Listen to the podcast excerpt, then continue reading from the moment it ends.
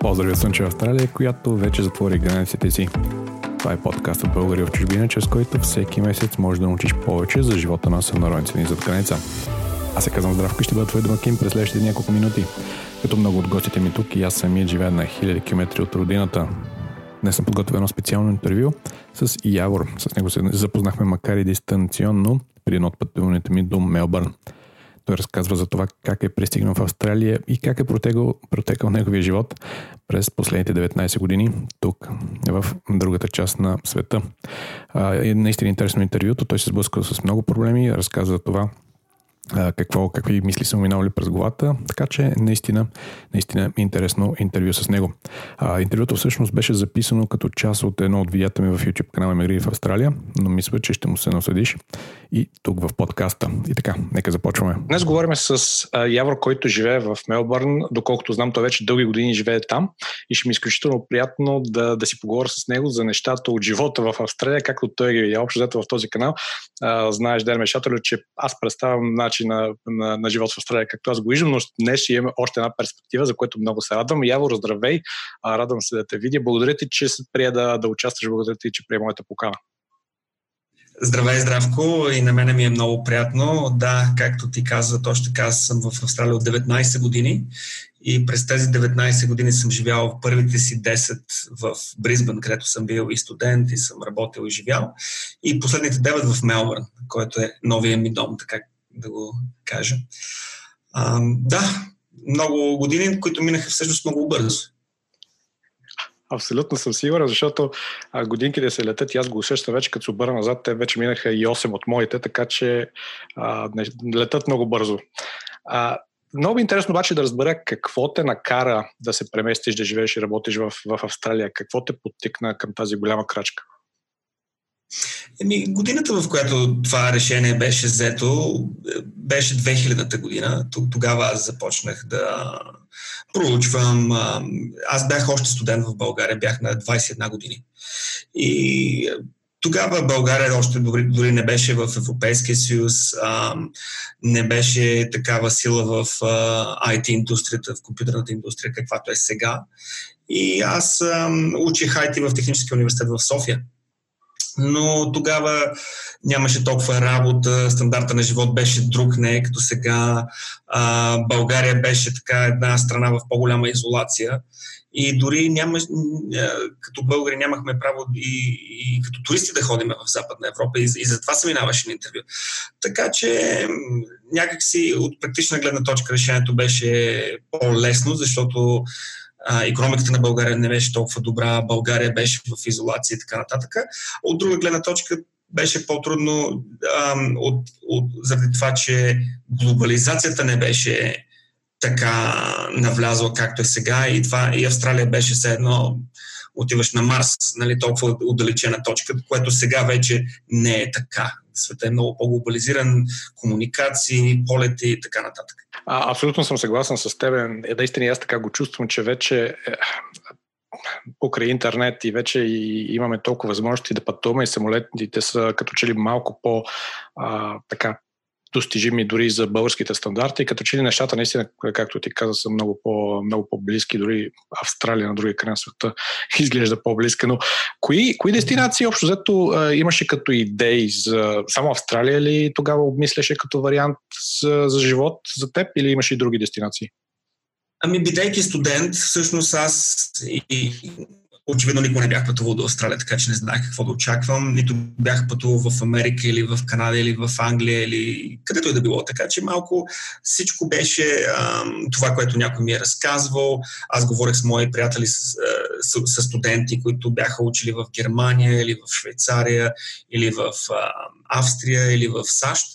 И аз, и, и, а освен това, ходих, имаше едни лекции в София Фулбрайт институт и, и други лекции, където хора обясняваха как се кандидатства за САЩ, как се кандидатства за Англия, как може човек да отиде да учи в Техническия университет в Виена.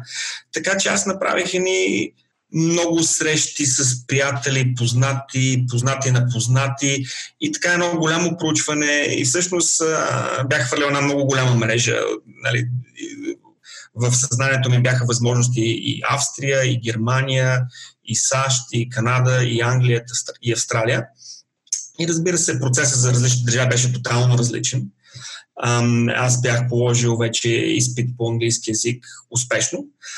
Не говорех немски, което направи заминаването за Австрия и Германия по-сложно, тъй като трябваше да отида там и да уча език.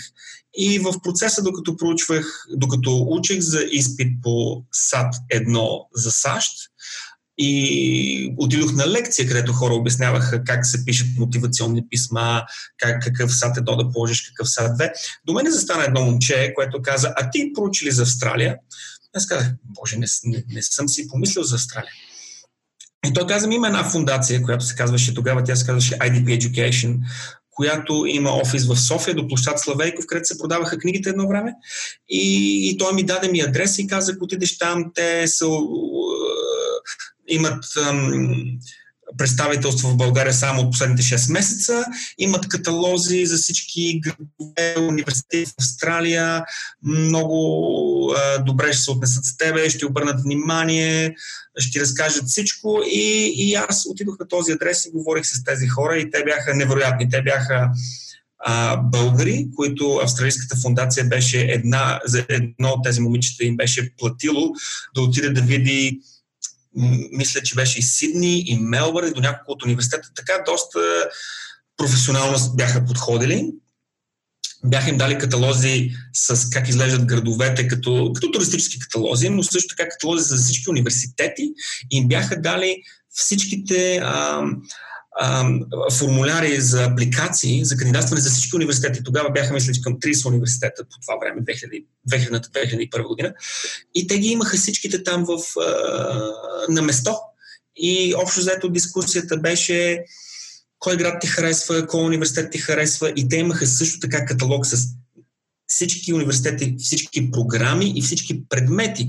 И някакси всичката тази информация, която ми отне месеци да я проуча за Америка в една-две визити, три с мене и с моите родители, ние успяхме да направим една бърза селекция на град. Очевидно тогава не можеше да сидни, защото идвайки от България с български бюджет, нали, цените в Сидни бяха нещо, което за нас е непосилно. А, не за мен, очевидно за моите родители, които ми помагаха. И накрая се спряхме над Бризбън. В Бризбън имаше три големи университета. Ам, и от, по техните учебни програми аз селектирах един от тези три.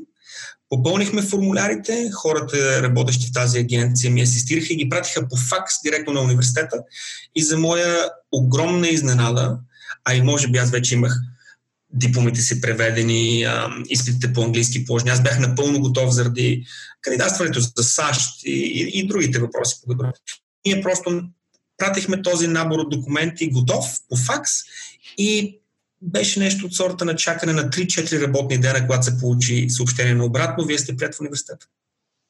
Всичко се случи много бързо, но преди това беше положен един труд от месеци. Някакси аз бях готов за това да се случи и то се случи бързо. Да.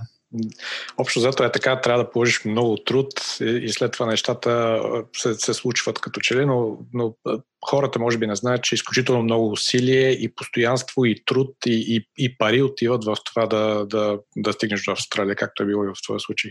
А, интересно ми беше обаче, ти, ти говори малко за това, но ми е интересно да, да чуя повече. Как си представяш живота в Австралия а, преди да заминеш общо взето, както и ти каза, тогава нямаше YouTube, нямаше, нямаше толкова информация, но как, как ти си го представяш в твоята глава?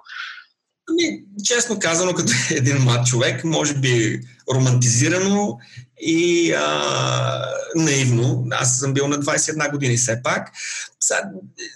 Млад човек, който му се пътува, но не е пътувал толкова много. Дестинацията звучи много екзотично. Каталозите, които те ни показаха, бяха невероятни. Аз веднага си представих нали, как плажа до университета, което не е така. Нали, а, но за мен беше приключение. Аз никога не съм знал точно какво да очаквам. Знаех, че ми харесва програмата за университета ми харесва.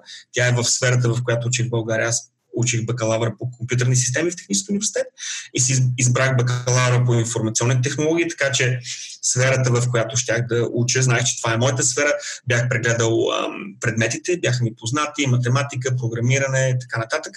Така че бях комфортно с програмата, града ми хареса, университета ми хареса и останалото бях позитивно настроен да ми хареса, мислех, че ще е нещо красиво и екзотично. Само набързо, оправдаха ли се очакванията ти с, с една дума? Красиво и екзотично? Красиво и екзотично, но много далече, което аз мисля, че бях подценил. Да. А, добре, какви бяха първите ти впечатления след като пристигна? Мисля, че красиво и екзотично описва, че ти е харесало, но, но какво видя след като пристигна? Еми, първите ми впечатления, първо, нали, колко а, първо беше акцента и може би, че аз, докато имах един много добър английски от гледна точка да чета или когато някой говори да разбирам той какво ми казва, въпреки акцента, може би мога говорим английски не беше толкова добър или може би аз бях притеснителен. Значи, наше, нашата комуникация беше ограничена не от това, че аз не разбирах кой какво ми говори, че примерно в университета беше по-лесно, защото всичко е в един учебник и аз разбирам всичко, което е прочето, аз вече съм положил изпит. Но моето притеснение е аз да говоря самия. Така че в началото социално това беше спънка от гледна точка на а, моето самочувствие да направя един цял разговор, да се сетят думите, време, да си изкаже правилно и така нататък. Това беше едно. Ам, Другото беше в Бризбън, а, ние бяхме в кампус, в нещо като гора и в София някакси човек се движеше напред-назад с кола, с автобус, с маршрутка, каквото и да е. Така по-лесно става и София е, въпреки че е град с милиони нещо хора, като, като, като територия и като дистанция не са големи дистанциите.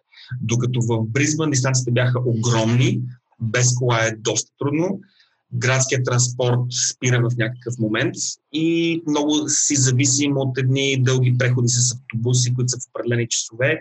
Така че се почувствах в самото начало леко в изолация и много зависим от нали, транспорт и, и, и, и, и така нататък. Но нали, това са на начинаещия.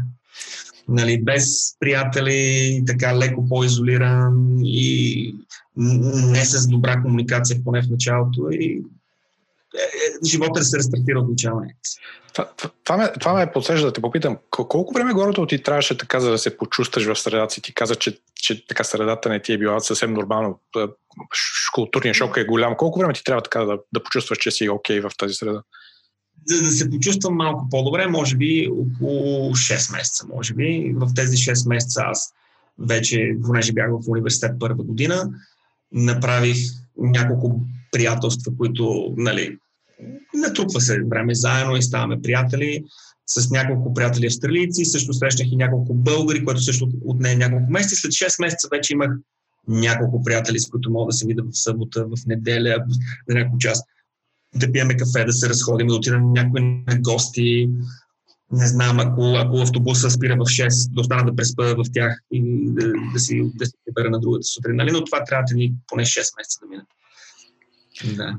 да. А, аз, аз честно да си признаем, може би, може би повече време ни трябваше на нас, така като се замисля, може би да речем, че след около 12 месеца така се, се почувствахме, че вече сме по-спокойни, но то, то си е субективно. В смисъл, до човек си и до средата му и неговите си лични така, преживявания. 6 месеца беше малко по-добре, но чувствителната разлика, би се съгласил с теб, чувствителната разлика беше след 12 месеца. Сега интересно ми беше ти като пристигна като студент, имаш ли право тогава на, да работиш и започна ли работа някъде да си помагаш финансово? Все пак от България много рядко идваме с големи суми пари. Точно така, точно така. Значи, визата, която е студентската, мисля, че до ден днешен а, условието е същото, че имаш право на 20 часа труд на седмица и в интерес на истината, аз в първата година, въпреки усилия значими да, да, да намеря работа, ние бяхме няколко ам, момчета студенти. Някои имаха по-голям късмет да си намерят работа по-бързо, в моя случай аз започнах да работя от началото на втората година. Аз първата година много, много малко работех, да не кажа тук и там само по няколко часа, но, но нямаше такова нещо като редовна работа 20 часа на седмица. Втората година аз започнах редовна, редовна работа. Но първата година не. Беше, беше, беше ми трудно с а, кандидатстването, може би езиковата бариера и така нататък. И, и това при мен е стана, стана втората година. Да. Аз мога да си представя, аз ако бях на твое място, сигурно и аз първата година, ако имах, разбира се, възможността, бих се съсредоточил върху това да, да, така да успея в средата и нали, покрай ученето сигурно ти било доста стресиращо, така че разбирам те напълно. Но а, имаше други момчета, които успяха и малко по-бързо от мен. Да. А, интересно ми е какво стана след като, след като завърши. Все пак IT специалността доста търсена. На времето най-вероятно е била също в списъка, който ти предоставя възможност след това да кандидатстваш за виза за постоянно пребиваване. Така ли се случи при теб? Ами, в интерес на истината, да, IT специалността беше в, в списъка, беше по това време беше в топ 3, което тогава бяха счетоводство, ако не се лъжа, медицински сестри, и IT специалисти. И ам, в интерес на истината, по-лесната част беше визата, по-трудната част беше професионалната работа. Ам, за визата, ако човек покриваше определените условия, набираше определения брой точки за а, постигане на permanent residency, а, беше много лесно. Тогава аз се, малко се притеснявах дали ще си попълня документите правилно и ползвах услугите на иммиграционен агент, който мисля, че това време неговата такса беше около 1500 долара извън таксата за кандидатстване и той ти гарантира, че твоите документи са правилно попълнени и по тях няма никакви грешки. И аз, защото бях леко притеснен, платих на такъв агент и той изготви изцяло моите документи. Ам, имаше набор документи, които трябва да се набавят, като медицински прегледи, преводи, апостили на, ам, на моите дипломи, които ми отне може би около 3 седмици, около, около 3 месеца да си набавя наръча от всички документи, да ги дам на адвоката и след като адвоката ги предаде на иммиграционните власти за кандидатстване, след 3 месеца ми излезна решението и някакси на края на този 6-месечен период аз бях перманентен, перманент резидент, нали, което бе е, постоянно визата за постоянно местожителство. Това отне 6 месеца. А, а намирането на работа по специалността отне повече от година. Когато аз ам, завърших, въпреки че съм в IT, аз бях в ситуация, където аз нямах никакъв опит по специалността си. Аз бях бил чистач на офиси, мяч на чини, сервитьор, певяч на кафета, бях работил в пицария, в фабрика бях работил, какво ли не бях правил? Плочки бях лепил, кофражист бях бил на строеж, но никога не бях работил в информационна, нали, в сферата на IT.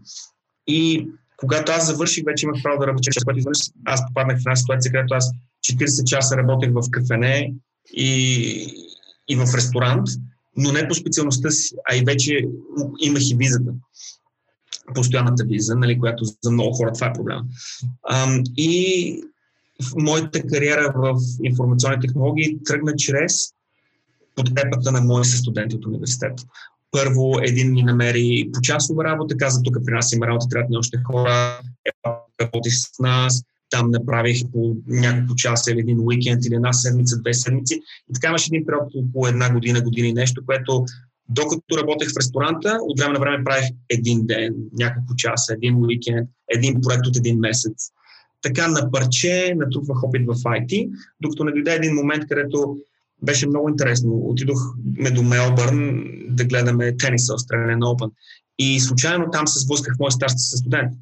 И той каза, какво става с твоята работа, ти работиш ли? Аз казах, ми, нали, тук, тук, там, контракти за по-малко време. Той каза, аз работя за компанията Dell, за компютри. Ако искаш, аз скоро ще се напускам работа и мога преди да съм напуснал, щом се прибереш веднага в Бризбън, звънни ми, аз ще говоря с моят шеф, там трябват хора и направо да идваш на интервю. И, и всичко стана много бързо. Той говори с шефа си и едва ли не шефа му каза нещо от сорта на Еми, ти когато ни напуснеш, вместо ние да ходим да кандидатстваме, да, да пускаме обяви и така нататък, защо не, не го доведеш това, момче за едно интервю набързо да го видиме? Аз отидох на интервю с него и той каза перфектно. Значи ти ще започнеш две седмици преди Даниел да напусне и вие ще работите заедно успоредно ти ще му предадеш максимално колкото можеш информация преди да си напуснеш работата. И аз взех неговата позиция.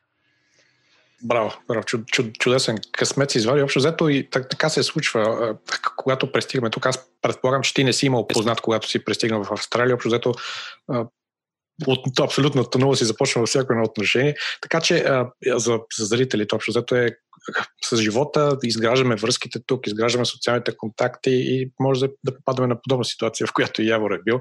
Да. Познати да. да ни препоръчат. Точно така. А, ти каза, че си живял общо взето в, в Бризбен и след това си се преместил в Мелбърн. Това ли те потикна да се преместиш намирането на, на, на тази работа? Ами, а, когато намерих тази работа, всъщност тя беше в Бризбен. И аз а, работех за тази компания. Първо работех за Dell, може би около година след това Dell ме прати да работя чрез тях за техен друг клиент а, за около 3 години и когато аз започнах да работя за клиента, а, главният офис на този клиент е в Мелбърн. И в един момент, а, след около 3 години работа за тях, за мен е стана интересно. Вече бях ходил до Сидни до Мелбърн няколко пъти, като турист, градовете ми харесаха. А, и се чувствах, че може би искам да видя нещо различно, а може би искам да стъпа една стъпка нагоре в кариерно. И понеже нашия главен офис беше в, а, в Мелбърн, ам, те, аз, аз поисках да се преместя в Мелбърн. И те казаха ми, ние ще помислиме, сега ще видим дали може, дали не може. И те мислеха около 3 месеца. И накрая казаха, виж какво, Явор, в момента няма, просто няма, няма правилната възможност за теб в Мелбърн, няма да стане, извинявай. Ако искаш да, да, да отидеш някъде, може да те пратим веднага в Пърт. В Пърт има нужда такъв инженер, такъв тип IT инженер, какъвто си ти. Ако си може да отидеш веднага. И аз помислих малко, но Пърт беше много подобен град на Бризбен. Те са, имат много сходства. И мислех ми това, просто ще един друг Бризбън, аз искам да видя нещо по-различно. Ам, и, и затова по-скоро казах ми, по-добре да си остана в, в Бризбън. И мина някъде около още 9 месеца или повече. Аз на една вакансия до България да се видя с родители, с приятели и се прибрах в Бризбън. И когато се прибрах, моят шеф каза, я в моят офис да си поговорим малко. Как ти беше вакансията? Да, много добре. Ами ти знаеш ли, че сега в Мелбърн вече има възможност за точно това човек като тебе. И те ми се обадиха преди няколко дена да кажат дали ти случайно все още не искаш, а може би между датата, когато аз ги бях попитал и този разговор, разликата е може би една година. И аз казах ми, ми окей, за кога говориме, какъв план и така. Ами, ако искаш, може да отидеш още утре. Казах, как така утре, нали? Аз, аз нали, отговора беше не, вече съм се отказал, примирил съм се някакси за момента. Така си, ми, а, може би трябва време да помислиш. Аз казах ми, да, трябва ми. Ми, окей, имаш 48 часа да решиш дали искаш да в Мелбърн. И така чумате един самолет и отиваш и започваш работа, защото има проект. И фактически аз запазих си квартирата в Бризбън, отидох в Мелбърн, успях да направя преговор с шефовете и да кажа, добре, нека да за този проект за, за един месец и накрая на този месец да говорим пак отново. И аз за един месец, говорихме след месеца и тогава се реши да остана между 6 месеца до една година. Освободих си квартирата в Бризбън, каквото можах да побера в колата в Бризбън побрах, останалото го раздадох на приятели и го продадох. И с колата отидох до Мелбърн, намерих си нова квартира и започнах да живея в Мелбърн и да работя в Мелбърн. И така, и повече всъщност от този момент нататък бавно и постепенно се установих в Мелбърн. Повече не се... Връщал съм се в Бризбън за вакансии, но не трайно историята ти много ми, ми хареса и много ми напомня на типично австралийска история. Може, може би ти със сигурност знаеш повече време си от мен тук, но австралийците нямат никакъв проблем да се местят от град в град, зависи от това къде им е работата и не има никакъв проблем, докато ние българите или поне аз така се чувствам, малко повече корени съм пуснал като че ли. Да, така е. Така е. За мен е също ам, може би беше по-сериозно решение, отколкото за класически австралиец, но пък моята шефка е много волева и позитивна.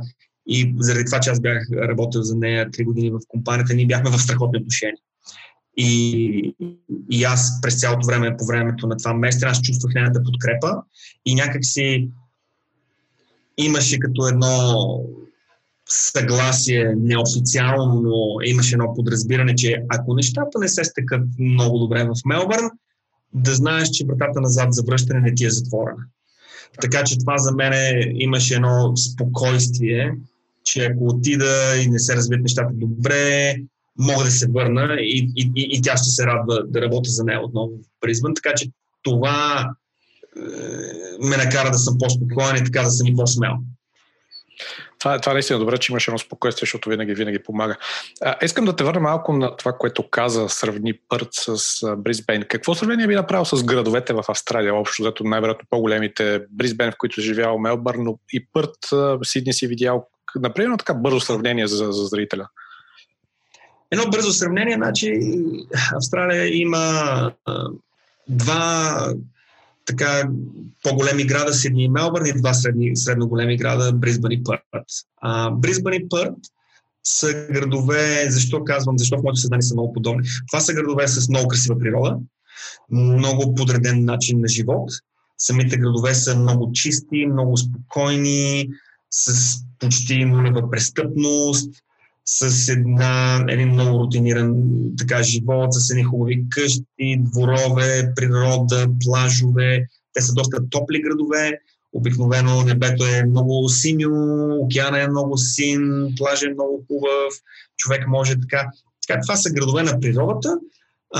социалният живот е умерен. А, и, и в тях лъха едно спокойствие и са много добри градове за семейни хора, според мен. Това е, аз може би как ги виждам нещата. Да, от моя гледна точка. Сидни и Мелбърн са доста по-големи, ам, с много хора. Може би живота е... Има малко повече стрес. А, особено в работа, докато в Бризбън и в Пърт, така по това, което съм работил, аз съм ходил няколко пъти в нашия офис в Пърт, някакси хората работят от 8 до 5 или от 9 до 5, стресът не е чак толкова голям, по-рутинирано е. Много рядко съм видял някой да остане до 7-8 или нещо такова. Много по-балансиран е живота. Сидни и Мелбърн не са толкова чисти, не са толкова спокойни а, живота е малко по-забързан, но плюса е социалният живот е доста по-голям. И ако човек не е семейен, а, има, може би, повече неща за правене. Да. Това е, това е и моето впечатление общо взето от малкото, което съм видял от Мелбърн и Сидни. Бил съм два пъти в Мелбърн за по няколко дни. А, всъщност така се запознахме и с теб. Аз така се опитах да се свържа с други българи в Мелбърн, когато бях там. За съжаление, успяхме да направим връзката тогава, но много се радвам, че си а, сега така дистанционно си говорим. Много ми е приятно. А, как, как би описал а, живота в, в, в Австралия като цяло за, за, за хората? Ти общо взето така с, с начина на а, с начин на представяне на градовете, като, като че ли го покри. А, но имаш ли нещо друго да, да добавиш? Ами като цяло, живота, нали, бих казал, че е доста структуриран и без големи изненади, може би. А, обикновено правилата се знаят, знаят се изискванията, ако искаш да постигнеш това, трябва да покриеш тези изисквания, да имаш такива умения и така нататък. И обикновено в повечето случаи, ако ти покриеш изискванията, можеш да стъпиш напред рано или късно. Така че би казал, живот е доста човек.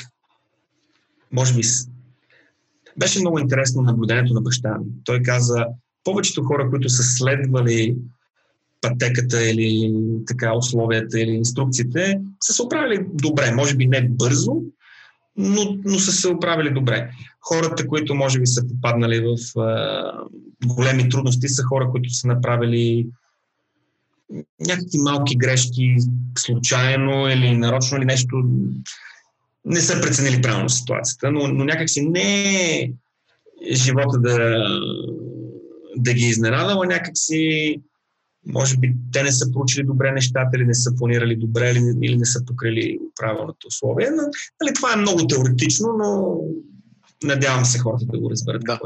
А, аз, аз те разбирам а, като, като човек, вече колкото 8 години съм тук, абсолютно те разбирам, се съгласен с теб. Ако е, тук има начертани процедури, начертан път и общо взето, ако си седиш в, в пътечката, така да се каже, е, не криво личиш прекалено много, не създаваш проблеми и не подценяваш ситуацията, а, ти ще успееш да, да вървиш напред. Общо взето има, има така добре начертани пътеки, които може да си избереш да вървиш наляво-надясно, но а, разбира се, трябва да си в, в самата пътека. А, мисля, да. мисля, че да, така ги виждам аз нещата. А, ако се върна а, назад, това, това, което каза за, за Пърт, че е доста спокоен град, не знам дали си чувал, че тук WA, Western Australia, WA седи за Wait a while. Така че тук, общо взето, си абсолютно прав, не сме се забързали много, нещата са по-спокойни, но зависи от работодател до работодател. На повечето, а, като че ли наистина е много по-спокоен, по-спокоен живота тук. А, интересно ми е да разбера кои са нещата, които ти харесват а, в, в Австралия. Какво. А, връща ли си се в България всъщност? Предполагам, че няма как за толкова време да не си. Да, когато бях студент в първите години, може би се прибирах по-рядко, защото когато човек не работи редовно, очевидно това е финансово е по-трудно, но когато човек моята позиция сега а, нали, има солидна работа и е вече установен, тогава това е по-лесно. И сега аз се, аз се, аз се връщам, всяка година се връщам до, до България и, и да, и виждам семейството си, познатите, близките приятели и така нататък.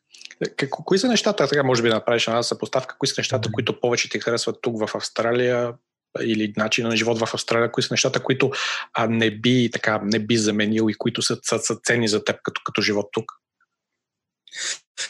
Еми,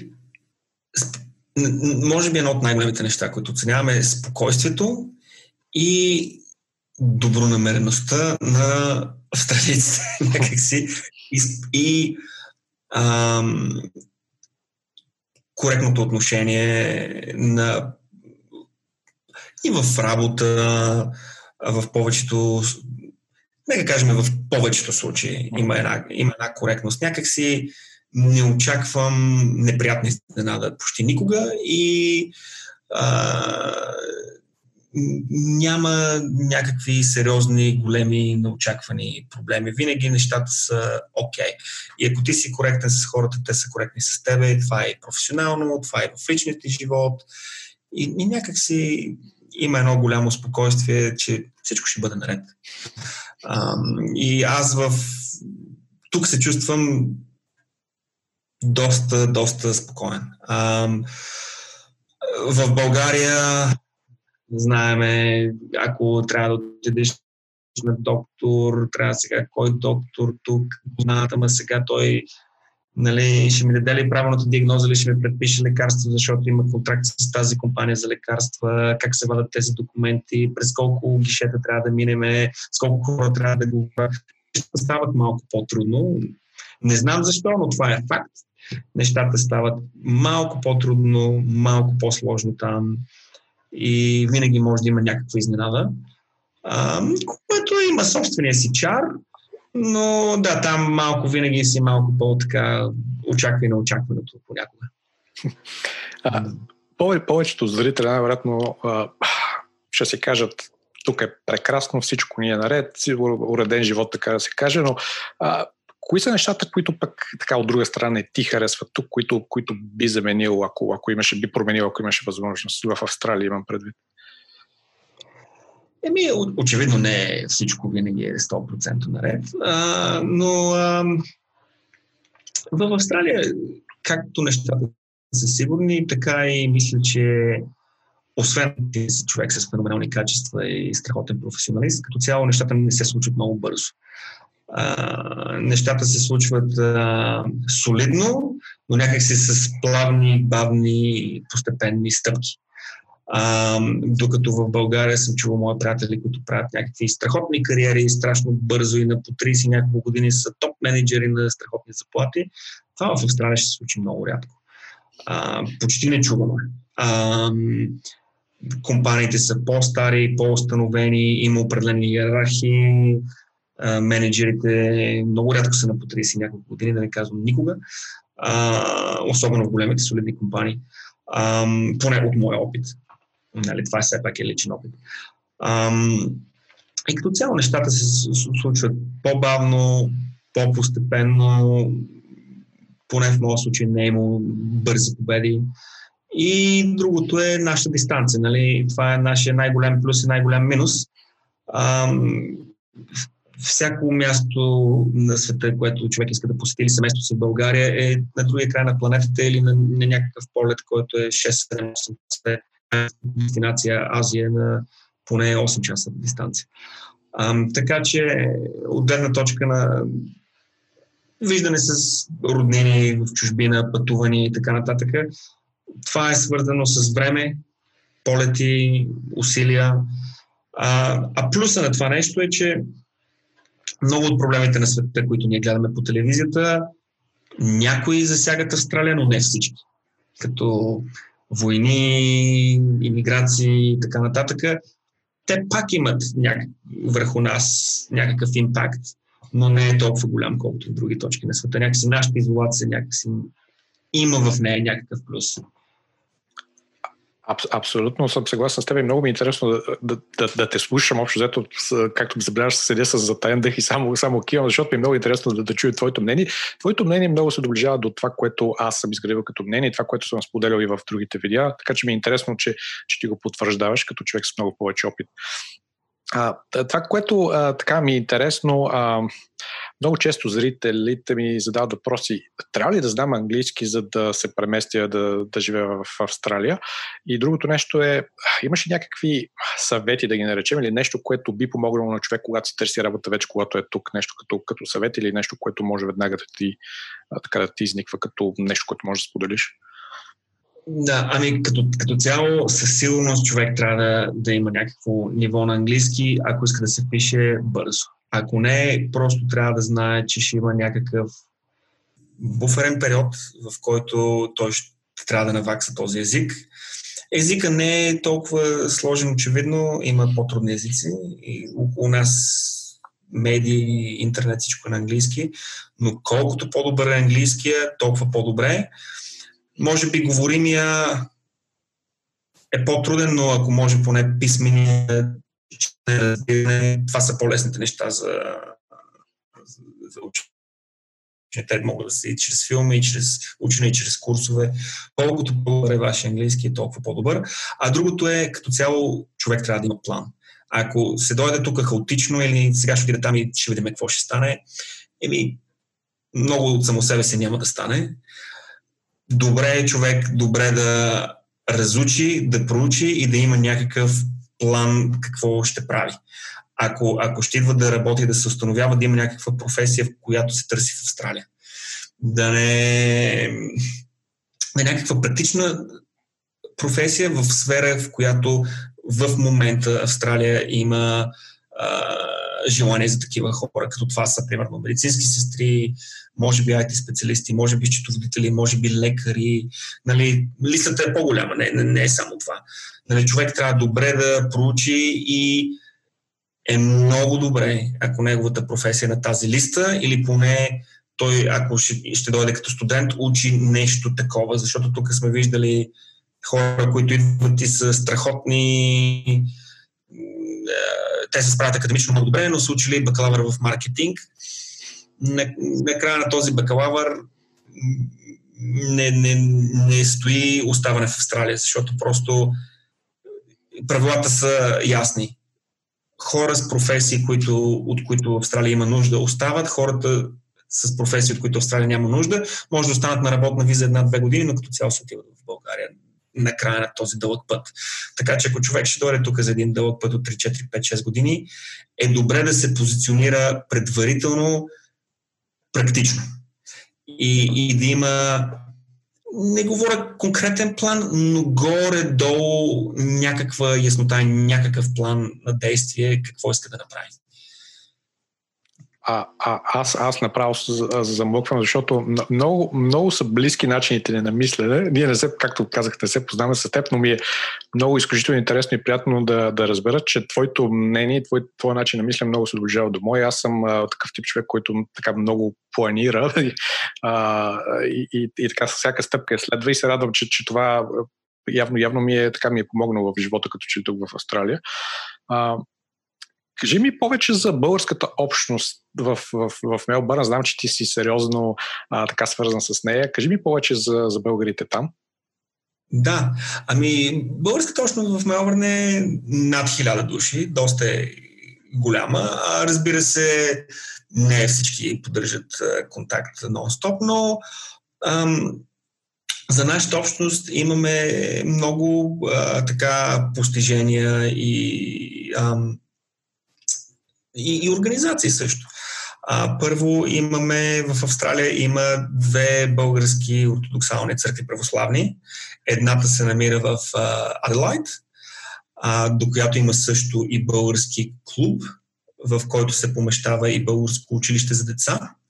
И също се водят и, мисля, три групи по народни танци за мънички деца, за средно големи, които да кажем са от 6 до 18 и за възрастни. Нали, това е в Адлайт, църквата и клуба. И втората църква с клуб е в Мелбърн, което имаме също нещо. Имаме голям а, храм, доста голям, а, с голям клуб, и съответно а, всяка неделя на всички големи празници има служба.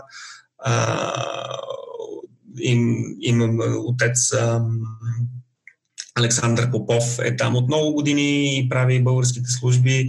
Също така има Имаме също училище, както има и в Адлайт. Всъщност има във всичките градове. Има в Пърт, в Адлайт, в Мелбърн, в Сидни, в Бризбън и също има и в Окланд, Нова Зеландия понеже аз ам, много дълги години, дълги години, от, от известно време съм доброволец. Бил съм доброволец и в Бризбън, в българската общност, където съм водил а, радиопредаване на български язик и съм а, бил поне последните 5-6 доброволец в а, Мелбърн, където в началото стартирах с а, организиране на избори след това това прерасна в а, също провеждане на изнесени консулски дни, което идват а, хора от българското посолство в Камбера, за когато хора трябва да вадат свидетелства за съдимост, паспорт и шофьорски книжки и така нататък.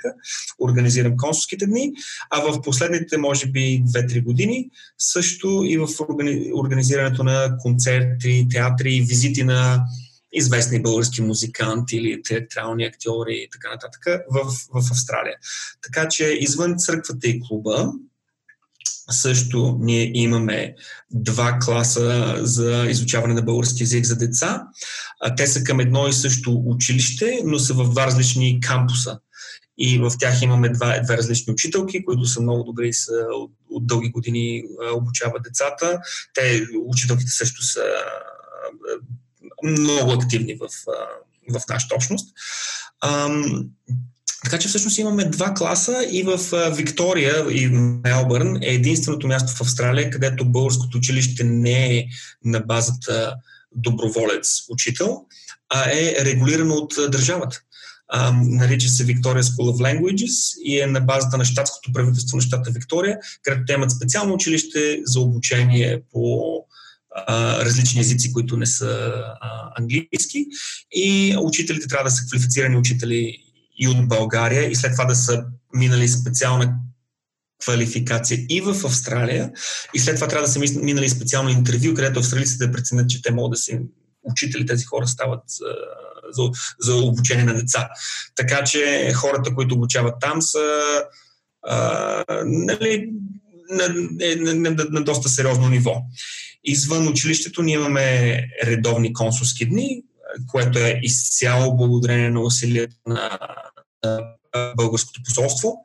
Наскоро имаше едно допитване в България по закона за свобода на информацията. Имаше допитване от група активни българи, живеещи в Франция и Швейцария.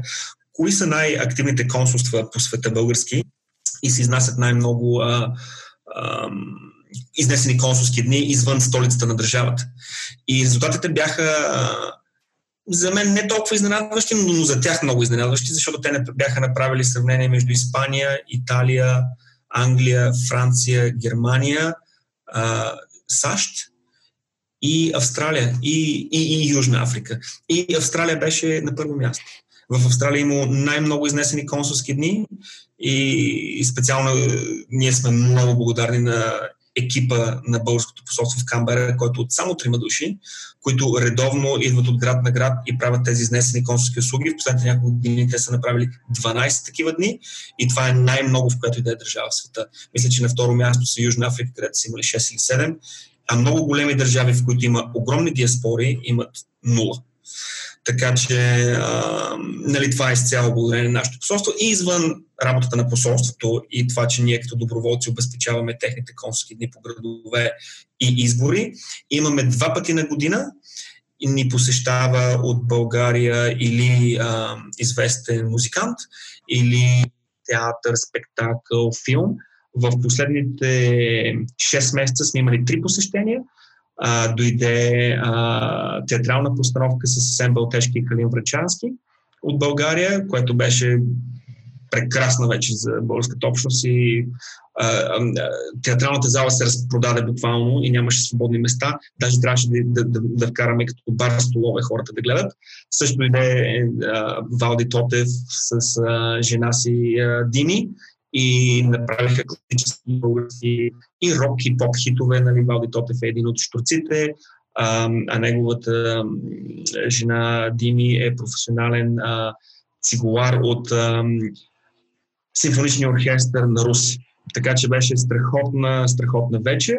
И само преди две седмици дойде български филмов директор от Лос-Анджелес с ам, неговия филм Живот в 4 сезона, който той направи в Нова Зеландия и парите, които се събраха от билети, покриха разноските по неговото идване. Без печалба. Печалбата, която накрая излезна 6000 долара, беше дарена като дарение за болно дете в България. Беше преведена по дарителска банкова сметка. Така че два пъти на година имаме такъв социален евент. В последните 6 месеца сме имали три, което е повече от нормалното. И освен това, всеки януари в Мелбърн огромна част от общността отива да подкрепи Григор Димитров на Australian Open, който се повежда в Мелбърн. Това е всяка година и може би хората чуват по телевизията и ни гледат, което а, извинявам се, викаме много, но има, ние сме много емоционална общност и много се радваме за победите на, на Григор. Значи, а, Първото искам да, да, да те подкрепя във връзка с, с консулството в, в Камбера. Наистина аз веднъж съм им писал, даже съм правил видео по въпроса, когато на нашият син се роди. А, имахме запитване как точно става, каква е процедурата и те бяха много отзивчиви и изключително съм им благодарен за информацията, а, която ми предоставиха. Така че мога да те подкрепя. Наистина а, това, което поне аз имам като впечатление, е изключително позитивни. Другото нещо, което искам да кажа за Мелбърн е, че много благородно ви завиждаме за а, всички тези събития, защото малко или много пърт е отдалечен, изключително много от останала част от света, включително и в това отношение. Съжаление, ние си нямаме подобен тенис, голям тенис турнир, имаме по-малък, разбира се, но а, рядко, рядко имаме така щастието подобни, подобни българи да ни посещават. Надяваме се а, с времето все по-често и по-често и да посещават и пърт, но а, да, такъв е живота. А, Явор, много ти благодаря. Аз много време ми отдели, за което съм ти изключително благодарен. Благодаря ти още веднъж, че, че се включи и разказа наистина много, много интересни неща, поне според мен. А, и надявам се или да се видим тук в Пърт, или аз, когато идем следващия път живот и здраве в Мелбърн, да се видим и да, да се запознаем лично. Разбира се. Благодаря ти аз много за времето. Благодаря ти, че слуша този епизод на България чужбина с мен Здравко. Имам огромна молба към теб.